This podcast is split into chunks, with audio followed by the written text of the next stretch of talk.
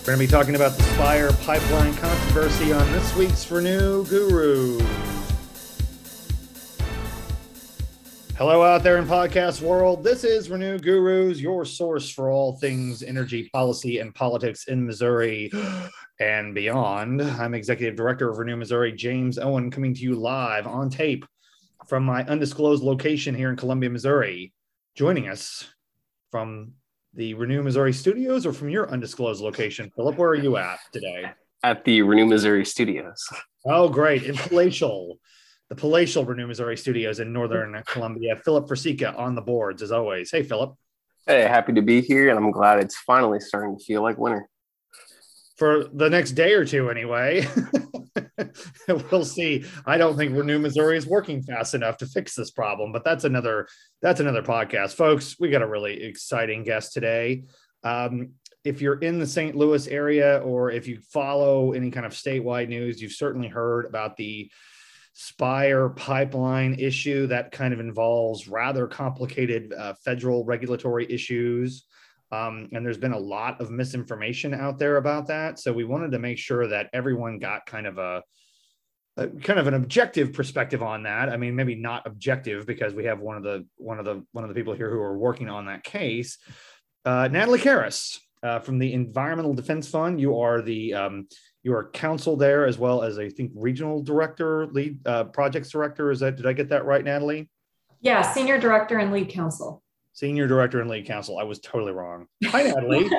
Hello. Thanks, thanks, for coming on.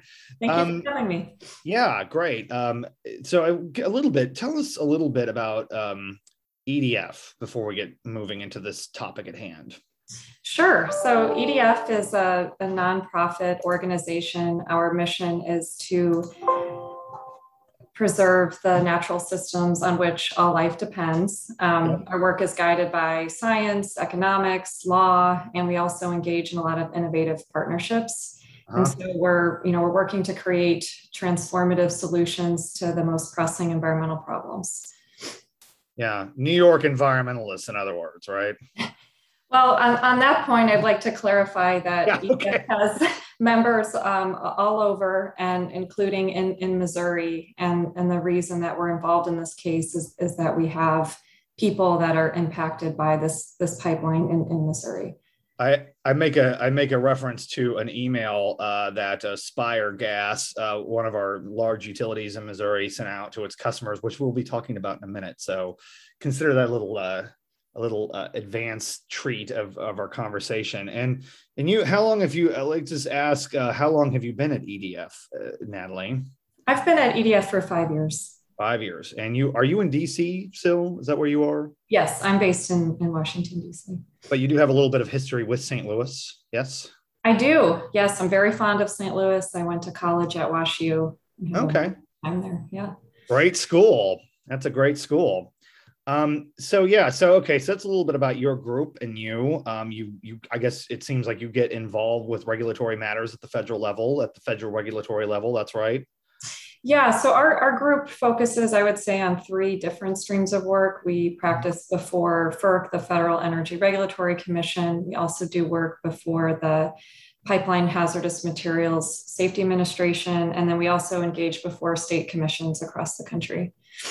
Right, which is which is kind of like when we talk on Renew Gurus, we talk a lot about the Missouri Public Service Commission, which is where we intervene. We are involved with a lot of cases, always, you know, often involving renewable energy or energy efficiency issues, which involves us with gas cases as well. But FERC, um, FERC also, I mean, like kind of like if you were to have to describe to some someone who doesn't know anything about energy what what is it that FERC does? And in particular what is it that they do like say with a with a gas company? How do they regulate them? Sure. So you know FERC under under two well let me start with the, the natural gas act. So under the natural gas act FERC approves major new gas pipelines and infrastructure in our country under that act and has a framework that it has to follow when when making that determination and does it have to be? And I mean, I'm trying to ask dumb questions, not because I want to know, but uh, I do actually. but the pipeline, does it have to go across multiple states for FERC to have jurisdiction, or is it all pipelines? Yeah, so FERC has jurisdiction over interstate pipelines, so those pipelines that cross the state line. So, you know, we're talking about the Spire STL pipeline today, which, um, you know, crosses from Missouri to Illinois. Okay.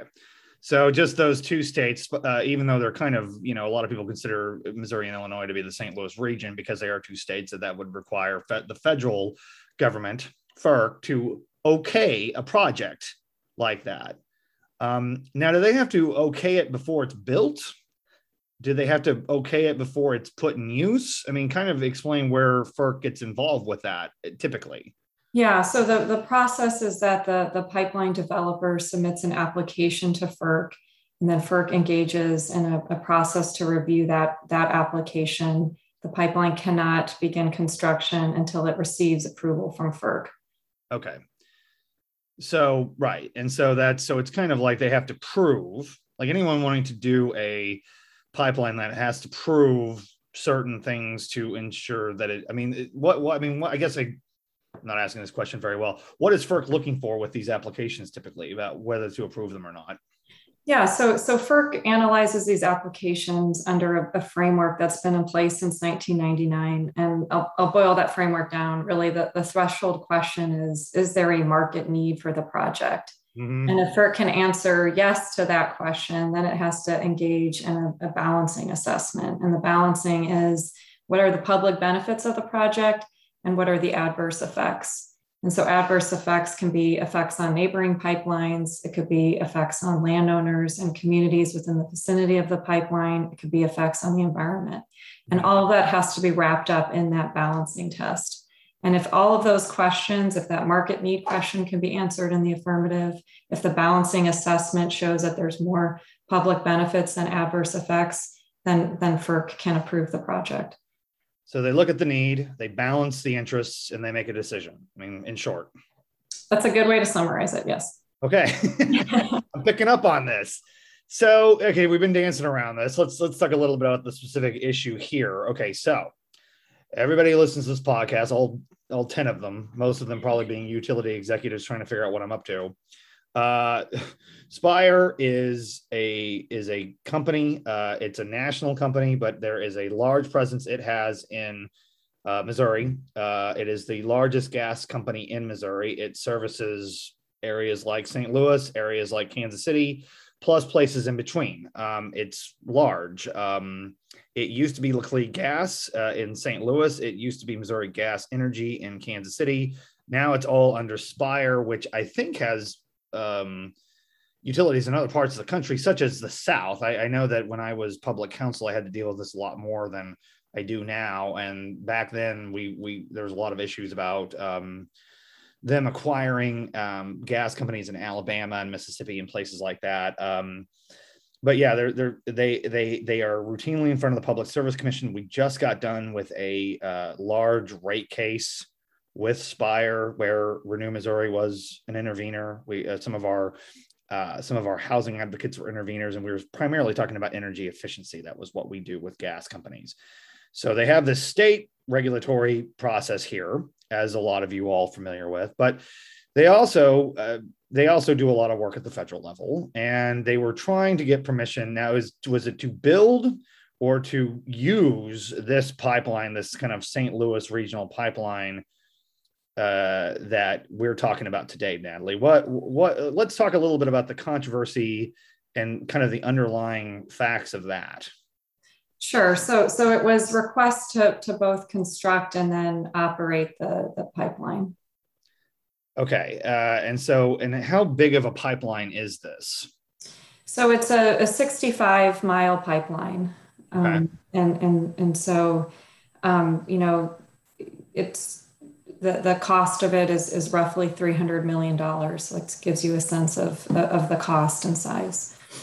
That's a lot of money for 65 miles. Um, but it would obviously go into kind of a, a larger network of pipelines uh, where we're moving around natural gas. It's supposed to be going to different, um, you know, different utilities for their use. Now, I mean, this is not the only pipeline Spire has any kind of interest in, right? So there are several other pipelines that serve the, the St. Louis region. There's there's five major interstate pipelines that um, Spire, Missouri had relied on previously to serve its customers. So, why does Spire say they need this pipeline? What was their argument for this? So, so going back to that framework I was telling you about, so that market need question is often um, usually pipeline developers offer up what are called precedent agreements, and those are contracts for transportation service to move gas from point A to point B. And usually, pipeline developers will say, Here's the contract I entered into with this customer. This shows that there is a need for this, this pipeline and that market need question can be answered because FERC can rely on those competitive market forces and arm's length bargaining for those, those two unrelated entities to enter into those types of contracts. In the mm-hmm. case of the, the Spire pipeline, you have two companies within the same corporate family entering into that contract essentially with itself. And so the pipeline developer earns a return in excess of risk and customers of Spire, Missouri are asked to pay for it. And so, as that was presented as the, the threshold question for market need, that, that raised concerns in our mind. And it was against the backdrop of a lot of other facts that you know we thought were red flags. So there's flat demand for gas in the St. Louis region.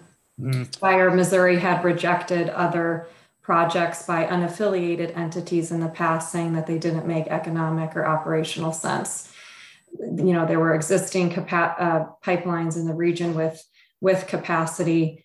And there were a lot of people who protested the, the application. The Missouri Commission protested it. Other neighboring pipeline, another neighboring pipeline protested it. Mm-hmm. Um, and, and so all of those, you know, facts together really you know raised raised red flags and and really created the imperative for FERC to apply heightened scrutiny to this case. Yeah, and I I'm trying to figure out how to dive into this topic because it is something that's a big deal to people who work with utility regulation at the state and federal level because I think a lot of the public doesn't understand that there's a lot of like utilities oftentimes will spin out and create affiliates uh, that I mean, what my observation is, is it's largely with if you're talking about electricity, you're talking about transmission. There's a lot of transmission uh, wires that are out there that are owned by the utility and kind of a separate entity. Um, I mean, that's not uncommon, but it is, but it can raise questions about whether or not. I mean, as you're talking about the market forces, is this indeed a pure contract? Is this indeed consideration? Is this indeed not um, not being done just to benefit the utility? I mean, that's that's the question, right? Yeah, so so you're absolutely right. The the idea of affiliates is is nothing new, and in fact, FERC in a host of other contexts, like in the electric context you're talking about, has rules in place to protect and guide those affiliate transactions to to ensure customers are protected. Mm-hmm. In this particular context, involving a pipeline developer and a retail gas utility, there are no rules in place to protect at the federal level those those customers which is why we were saying FERC you care about this in all these other contexts. You know the same issues that are present there are present here. Mm. um, and, and so we were asking FERC to to you know borrow from those those other contexts and you know really view this through the lens of consumer protection. Yeah and I because I know at the state level, and this is something that Renew Missouri doesn't usually deal with, but when I was when I worked at the Office of Public Counsel, there was there is an affiliate transaction rule, and it's largely there to make sure that utilities aren't hiding costs or hiding expenses in order to try to like you know justify certain rates and certain practices. So they they're they're prohibited from doing certain things. They're, they're prohibited from letting their affiliates do certain things um, it's all very tricky, but it's uh, there's a lot of accounting involved with this, which doesn't really strike people as enormously exciting when they think of environmental activism. most most people think like they're going to be like you know fighting these big crusades, and they end up like getting involved with like um, generally accepted accounting practices, um, which you know is really important. Now with um, with this, yeah, kind of so kind of in when did you get in when did edf are they a party to this do they have to represent somebody what is the rule for allowing a group like yours to intervene at the federal level Sure. So, so Spire filed its case in January of 2017, and EDF intervened in, in, the case after that. And you know, we we explained that our members' interests would be impacted, and we you know established that we had an interest in the case, and, and FERC granted our our intervention. Right. Um, you know, once the the once FERC approved the, the project in 2018, we then um, took the case to the DC Circuit and, and um, you know brought the case before that forum and established standing by um, you know relying on our, our members whose land had been taken by the pipeline. Hmm. So you did it wasn't just a matter of that you represented interests different than the public. There had to be like kind of an actionable effort. You you were representing these members who might have been affected directly by this by this issue right we don't we don't represent those um, members in an individual capacity but you know the the members collectively establish edf's interest to get get involved in the case okay so when it got so it went to the circuit i mean so was that over i mean was that over the the approval of the construction yeah, so so we were were challenging really all facets of the approval. So the the market need question, we were saying you can't just say market need is satisfied when there's a single affiliate contract and that contract is being paid for by captive customers. And then we also said that FERC did not engage in what's supposed to be a rigorous balancing analysis. FERC did, you know, just a rubber stamp job of that, and we were challenging that aspect of the case as well. I see. Yeah, and so you mentioned that there are other parties who are opposed to this. So it wasn't just your group. It, you mentioned the Missouri Public Service Commission, which is one thing we haven't really talked about on this podcast. Is the Public Service Commission routinely, or I don't know if routinely, but they do get involved with federal level issues involving the utilities here. Um, and you said that the Missouri Public Service Commission opposed Spire's application here. Do you can you I know you're not speaking on their behalf, can you speak to a little bit about what their opposition was? Sure. So when the the application was first filed, they raised concerns about the um, affiliate relationship and the fact that there were other prior projects that were proposed but rejected by then Laclede, now Spire, Missouri, based on operational and economic considerations. And so they were really concerned about the the health of the infrastructure in St. Louis and the, concern, you know, over overbuilding a system that that ultimately is is not needed. Um, they they did not pursue those claims uh, on appeal, but they did raise them before FERC in the initial proceeding. And yeah, okay. And so when it did get appealed, I mean, what I mean, this is, I mean, as we're sitting here, you just mentioned a timeline that starts almost five years ago uh i mean can, can, you give a summary of like kind of what has i mean because it's obviously has kind of accelerated spire has kind of accelerated their uh drawing attention to this only recently. I mean, so kind of like what what's happened that's like led us to where we are now where we're getting these newspaper articles about decisions here and about emails being sent out to customers? I mean like what's kind of been what's kind of been the precursor to this if you can summarize that Sure, sure. So, so like I said, we brought the case to the DC Circuit, and we said that FERC really needed to look at this um, application carefully and did not. And the DC Circuit agreed with us. They said they found serious deficiencies in FERC's orders. They, they said that there was record evidence of self dealing between the affiliates, and they found that the balancing test that's supposed to be rigorous um, was completely ineffective in this case. And so then it t- comes time to, to determine the appropriate relief. And what the DC Circuit said is that the decision needed to be vacated mm. and then sent back to FERC. And, and so the, the practical impact of that vacatur is that Spire would not have a certificate to operate. And so, you know, Spire obviously challenged and sought rehearing before the DC Circuit, but then also filed at FERC for a temporary certificate because mm-hmm. it did not want any lapse in service. Yeah. And so now there's a whole nother proceeding that was unfolding at FERC re- regarding this temporary certificate. And so Spire was waiting on FERC to, to act on that temporary certificate.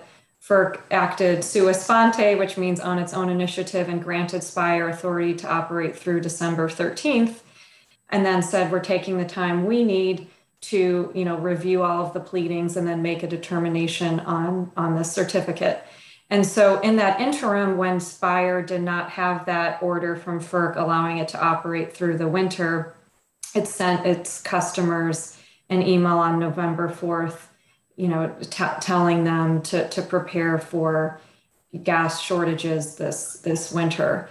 Yeah. and so that was really the the setup and, and the reason behind that that november 4th email yeah. So during all this period, you, have the challenging the certification, you're challenging the temporary certification. What is Spire doing with this with this project? They're building it. So, so the project was started um, construction in 2019 and was built and has been operating. Now, this is a, a product of the rules that were in place at the time. So they mm. since have changed. So, you know, FERC is revisiting the way that you know parties are able to, to go to court and and challenge these these projects in a more timely manner. At the time, we had to wait until FERC you know issued its rehearing order, which took a year, and in that time, Spire built the project and operated. And so, you know that it was just a, a product of the rules of the road at that time, and and so you know it it has been operating since that 2019 period. And, and EDF did not, um, you know, we, we said, look, you know, if, if there is a, a, a need if, for, to meet reliability for, for the winter, um, you know, the pipeline should be allowed to operate. We, we were not, we, we, we made very clear that, you know, serving St. Louis customers, you know, during, during the winter is very important. And if Spires is making the case that the pipeline is needed, like we, we were never opposing that aspect. Mm-hmm. Right. So I mean, but I think what what I think what I want to make sure is clear to the to the audience listening is even though they they're building this, they built it, they still don't have like this approved by regulators at the federal level. I mean, they're kind of doing this knowing that it. I mean, are they doing this kind of knowing there's a risk that they won't get approval for this and that's still being built? So, so FERC did approve the project in, in 2018, and then you know since that since that time, and since EDF filed its legal challenge in in January of 2020, Spire was well aware that this there was a pending appeal on the project. You know, the right. other piece to this is at the time FERC approved it, it was a, a narrow majority, and there were two dissenting commissioners who raised serious concerns about the project. Um, then Commissioner Glick, now chairman, called it a $287 million project to enrich Spire shareholders. And so at that time, Spire had that information that, you know, t- two commissioners thought that this project should never have been approved. And yeah. they they move they move forward with the, the construction in, in light of the pending appeal. Right. So, I mean, the, the process was going on. They proceeded anyway, knowing that there could have been some ad, adverse decision to them uh, having built this and being able to use it because it's not just a matter of it being built, it's also a matter of can they use it after it's built to transport gas from one place to another? Because that there's those are two separate things too right? Right. Yeah the certificate you know allows them to construct and then and then operate it. But but right i mean that that appeal was was was pending and Inspire moved forward. Right. And so it's built. Um, this is going on. I mean, FERC ultimately says, you know, this is this. You did not meet the standards. You did not meet the, um, you know, what you needed to do under the law here. Um, so they appealed it. They appealed that decision. Correct. So, so FERC said, yes, uh, Spire, you may go forward. EDF said that review was not, did not meet the requirements of the Natural Gas Act. We appealed it. The DC Circuit said, FERC, you didn't do its job. Go back and do your job.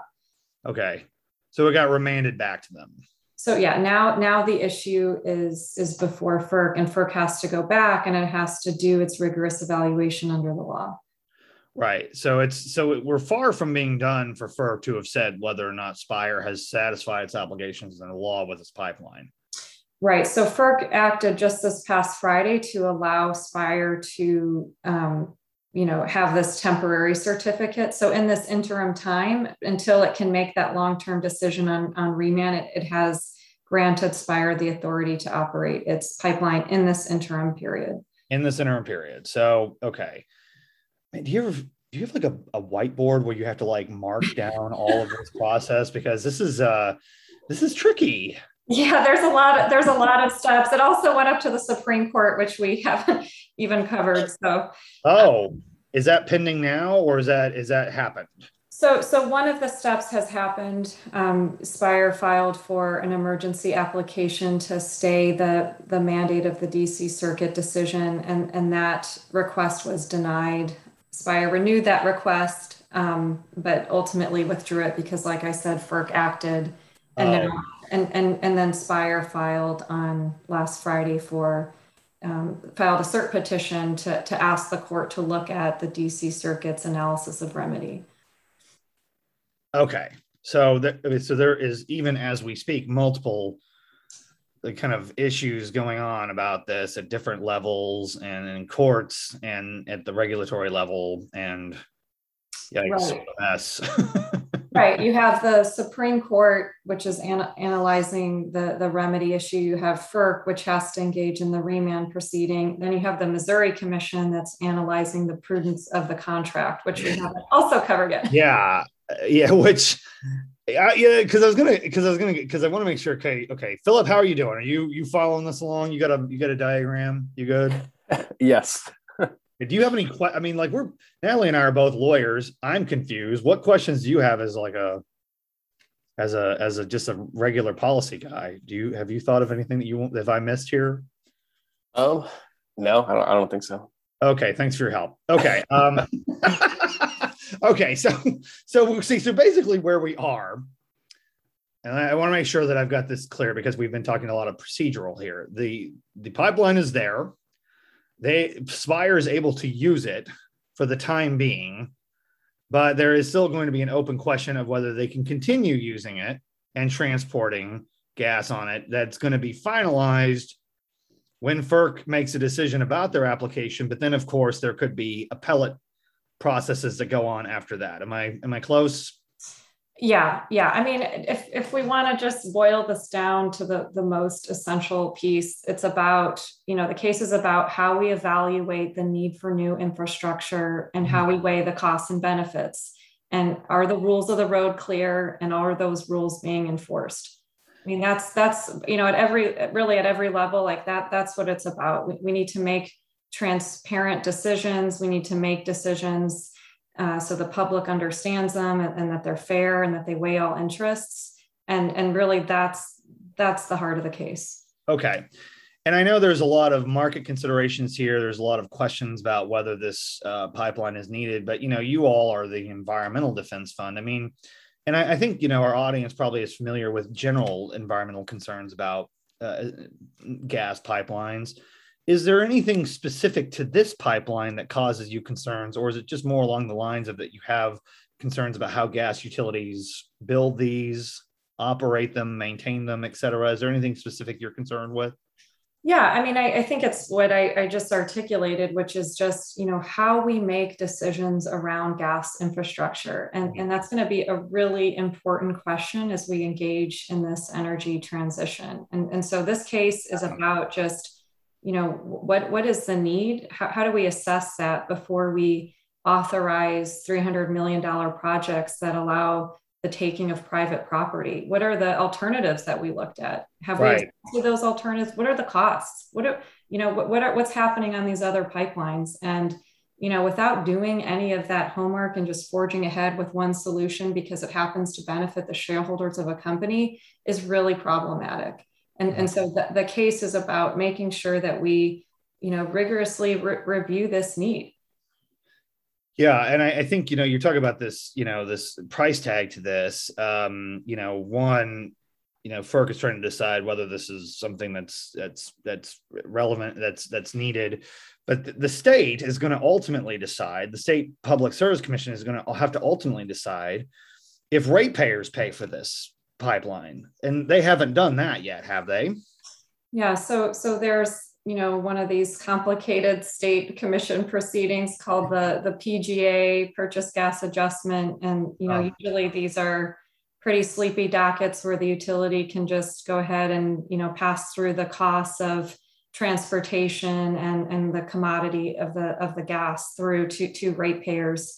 This um, particular contract is you know at issue in this pending proceeding. And there are a lot of other parties. The office of, of people's counsel is is involved as well as some other right. um, con- consumer groups. And you know edf is also there saying to the state commission you know please take a, a really rigorous review of this. You know you had mentioned at the beginning that missouri has this affiliate statute. And so you know what what is the analysis under that affiliate statute in this docket. And, and so we're, we're asking for that, that review to take place and, and staff is doing that analysis as we speak. And I think, you know, you mentioned this uh, phrase, it's an important standard that we use at the state level, which is prudency.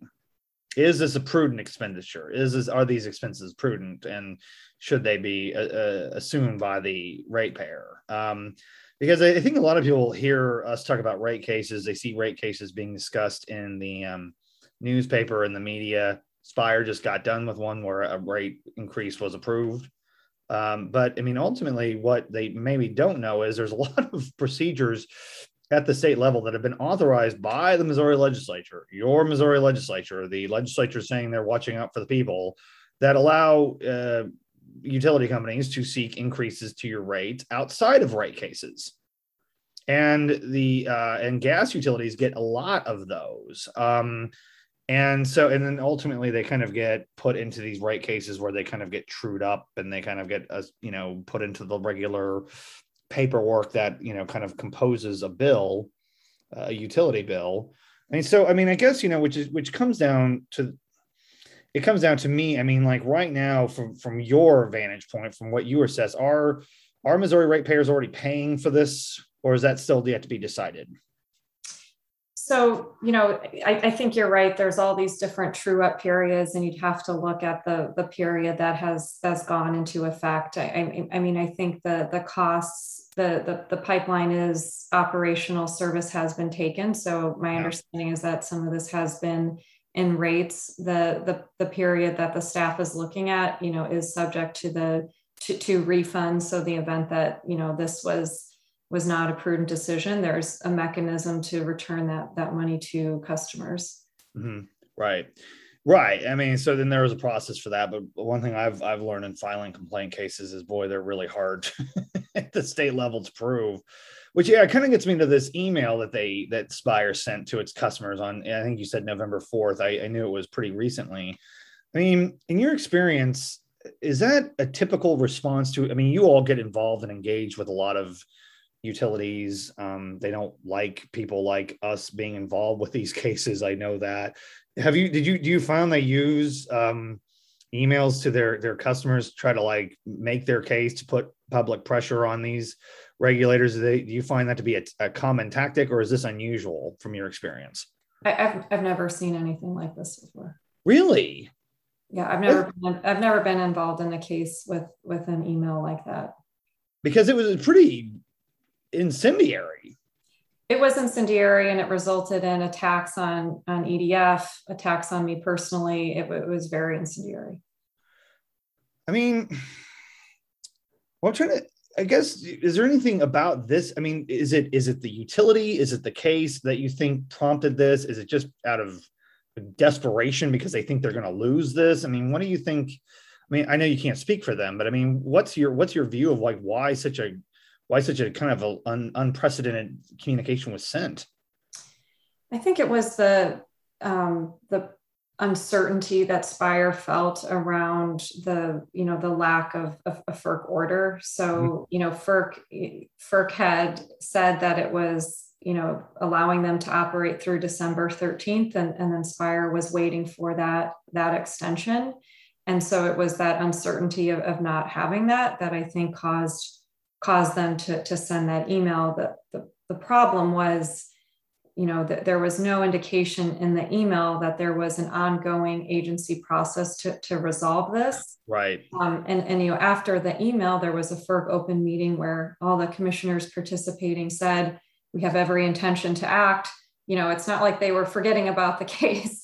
They, they were poised poised to act and, and ready to act and they they you know made that that clear at the meeting mm-hmm. um, and and so I think it, it was it was probably born of of that uncertainty, but there were some really misleading and, and harmful um, phrases in that email that had some really real world consequences for for Spire customers.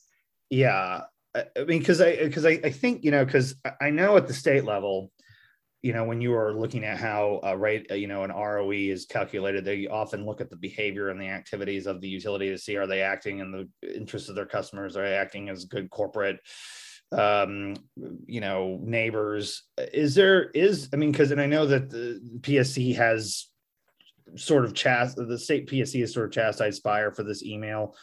Is there a consequence they could face for sending that email, or is it just? I mean, is there any way to address that?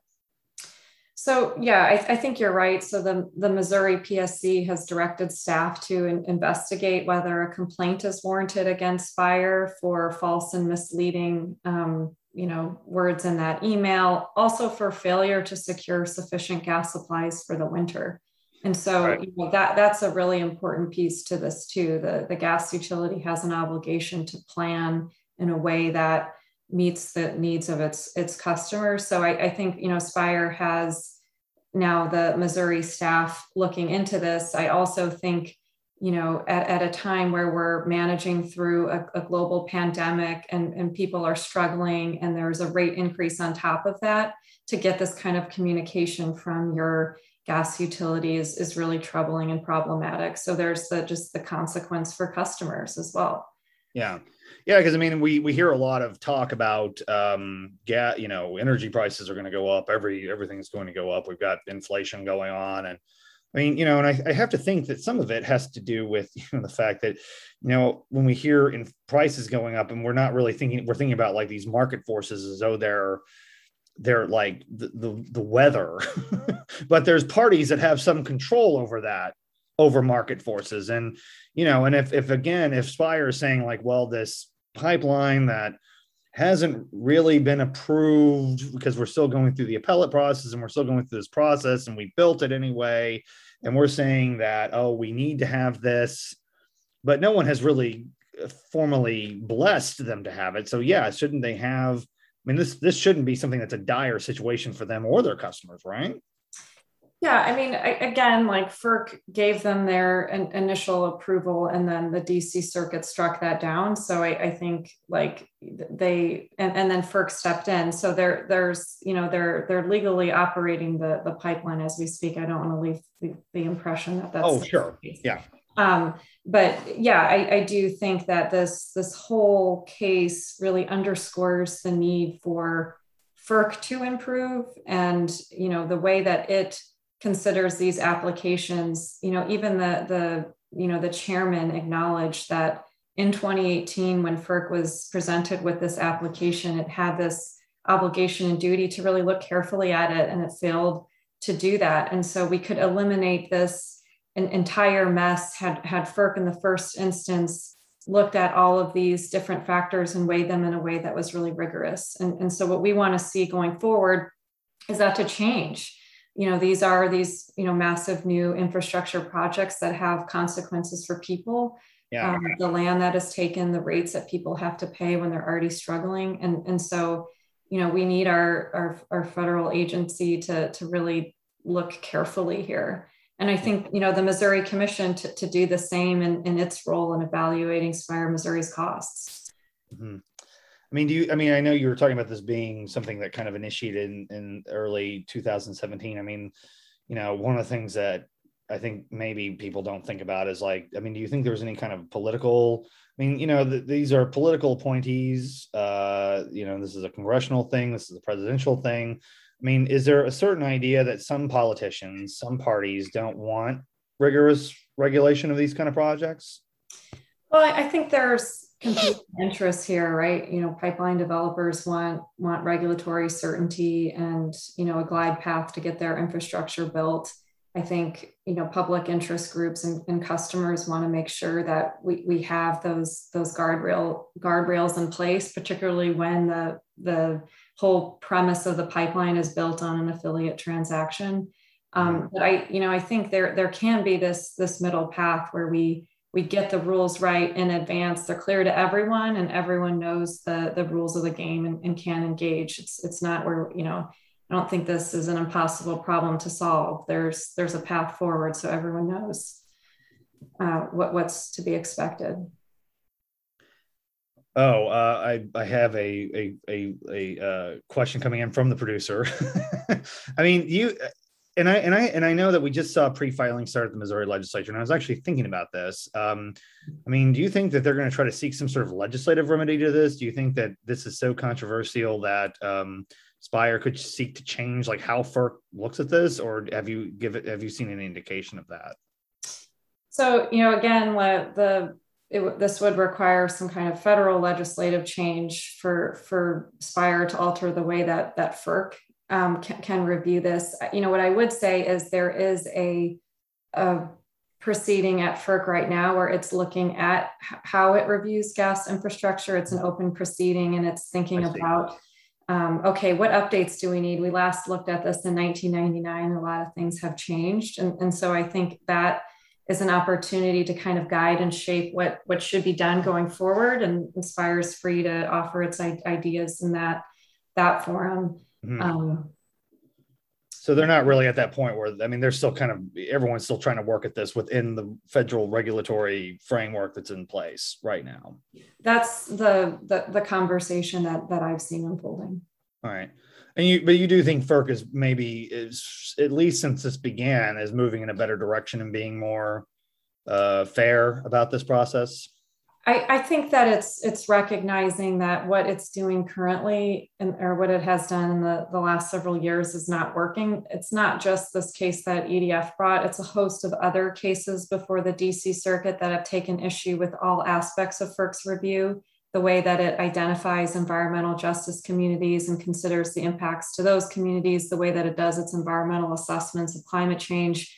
There's a whole host of things that the court has said FERC, you have to do a better job with this. And so there's a lot of momentum right now to, you know, c- create change for, for the way that FERC reviews this, and it benefits everyone. Then FERC doesn't have to, you know, resolve this in in these litigated cases. It's done its job up front. Yeah. Okay, and that's good. And because I, I, know you've probably got a million other cases, not a million, I'm being figured. you have a lot of other cases that you deal with at EDF, right? Yeah, this is actually just one of one of many. Um, there, are, there are a lot of other things going on too. Yeah. Well, I mean, so like, if as far as like Missouri customers, as far as Spire customers go, like moving forward, I mean, what do you think that people should be mindful of? What should they be looking for? I mean, what I mean, if you were like have any parting thoughts to you know Missouri customers, what would that be? I think it would be, you know, to demand transparency and accountability from the gas utility. So, you know, you look at your bill and there's a line item that says natural gas cost, and embedded within that line item is the cost of transportation to get that gas to your home. And I would want to understand what kind of decisions were, were made to evaluate the, the costs of, of getting that to, to my home and make sure that there was a fulsome, you know, look at alternatives. And I would I would want the Missouri Commission to make sure that there's a spotlight shined on these these rules and that they're clear and transparent because a lot of the decisions are made behind closed doors and that's you know simply unfair to customers. And i think it's the way a lot of people would prefer it still to be done or at least people that are you know involved. I, I certainly know the more people that intervene in these cases the crankier some of these utilities get. I can certainly attest to that. Um it, but uh, yeah so i mean and I guess you know, um, as much as I hate to do this uh, because I'm trying to get people to give me money uh, at Renew Missouri, but I mean, if people want to support your work, how could they do it? Yeah, so I, I, would, you know, EDF encourages people to sign up to be members, right? You can you can be a member and um, you know receive updates and learn more more about our work. And where would and you have a you obviously can you just type in Environmental Defense Fund or EDF and you'll find all that information? Yeah, it'll it'll it'll pop up and it's it's very easy to to sign up and we we greatly value our, our memberships and, and hearing from from everyone. Well, Natalie, I could probably do 10 other podcasts about this, and I think I've already kept you over 10 minutes over what I promised. That's okay. Next time I'll bring a whiteboard and draw. Oh, yeah. Yeah, because I mean, like, I mean, people, I think people really underestimate how complicated this is. And I think most importantly, what I think we, we've tried to emphasize today is the environmental concerns and the consumer protection concerns are often one and I mean, often one and the same. I think people see those as like competing, but I think that uh, oftentimes you find that people working on these on this side of it are also very much interested in making sure that consumers are protected as, as well because it seems like that's a big focus of what you're doing here yeah you know I, I think it's it's broadly under the frame of, of public interest right and so it's it's economic and environmental costs and yeah I, I agree there's a lot of overlap there right well, Natalie, thank you. Uh, yeah, we'll get that. We'll we'll have you back on. I'd like to get some more updates on this, and we'll bring that white uh, white chalk that whiteboard on. And I'll I'll be back here like uh, Charlie Day, and it's always sunny in Philadelphia, trying to like make sense of it smoking and be like, you see, it's over here. And uh, but but folks, I want to thank you all for yeah, and um, Philip thought that was very funny. Uh, I'd like to thank you all uh, for listening uh, to Renew Gurus. If you like what you heard, subscribe to us on all major podcast platforms, leave a review, and share this on your social media posts. Um, again, I just mentioned how much I hate trying to give other people um, attention for their year end uh, donations, but we do have, uh, you probably got in your mail, a little yellow envelope from us. Consider giving us support so we can keep working on some of these issues. Uh, this has been James Owen, Executive Director. And until we speak again, take care of yourselves and each other.